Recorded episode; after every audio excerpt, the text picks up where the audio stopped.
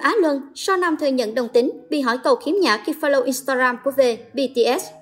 Bảy thành viên bê tê ét đã chính thức lập tài khoản Instagram cá nhân sau tám năm ra mắt.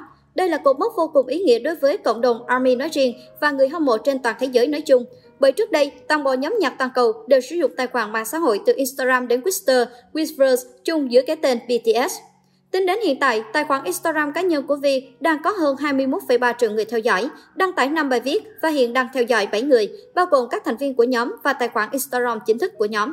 Nhiều người nổi tiếng cũng đã nhóm follow các tài khoản cá nhân của bê tê ét, trong đó có nam diễn viên Viêm Á Luân.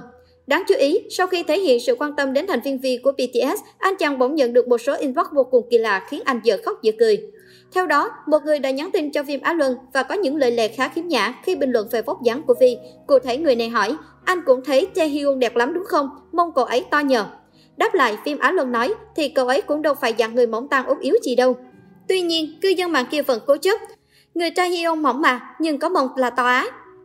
Phi cũng đã phá vỡ loạt kỷ lục của Lisa Blackpink khi trở thành idol K-pop có bức ảnh cả mức năm triệu like chỉ trong một tiếng bốn mươi ba phút, mười triệu like chỉ với sáu tiếng mười phút và liên tiếp phá vỡ các mốc từ tám đến mười ba triệu like trên Instagram của Lisa. Và visual của bê tê ét cũng đã trở thành nghệ sĩ châu Á đầu tiên cán mốc mười bốn triệu like trên Instagram. Đây cũng là bức ảnh nhiều like nhất của K-pop, vượt qua nàng em út của Blackpink. Viêm Á Luân được biết đến là thành viên của nhóm nhạc Phi Luân Hải. Nhóm thần tượng thiếu niên thanh xuân tươi đẹp gồm bốn chàng trai đã từng tung hoành một thời. Về sau, Uông Đông Thành, Ngô Tôn đều chuyển sang con đường diễn xuất. Còn Viêm Á Luân và Thần Diệt Nho, con đường phát triển tương đối yếu thế hơn một chút. Ngay sau khi Viêm Á Luân tạo tài khoản Weibo, người đầu tiên mà nam ca sĩ này follow cũng chính là Uông Đông Thành, đồng thời thường xuyên đăng tải những hình ảnh có tương tác, hành động thân mật cùng Uông Đông Thành. Không hề follow cũng như tương tác, nhắc đến hai thành viên còn lại. Trong khi đó, Uông Đông Thành lại không hề follow là Weibo của Viêm Á Luân. Trong quá khứ, làng giải trí xứ Đài từng vô cùng xôn xao trước thông tin Viêm Á Luân bị bạn trai đồng tính tên A lên tiếng tố cáo ngoại tình, một chân đạp ba thuyền trong thời gian hẹn hò.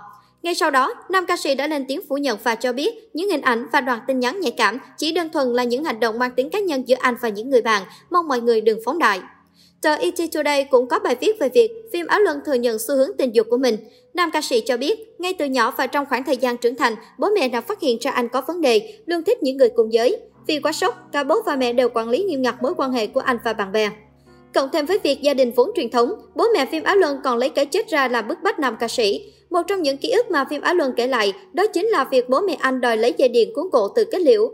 Bố tôi còn bảo, tôi cất đi giúp ông, tiễn ông đạt được cuối cùng. Chính vì thế, cuộc sống gia đình ngột ngạt trong khoảng thời gian rất dài. Viêm Á Luân tiết lộ thêm, anh còn có một người anh trai hơn một tuổi nhưng lại chết yểu. Chính vì vậy, mẹ anh đã vô cùng kỳ vọng vào anh để xung đột gia đình lên mức đỉnh điểm kéo dài suốt nhiều năm. Trải qua gần hai mươi năm, bây giờ mọi người mới có thể hòa hợp.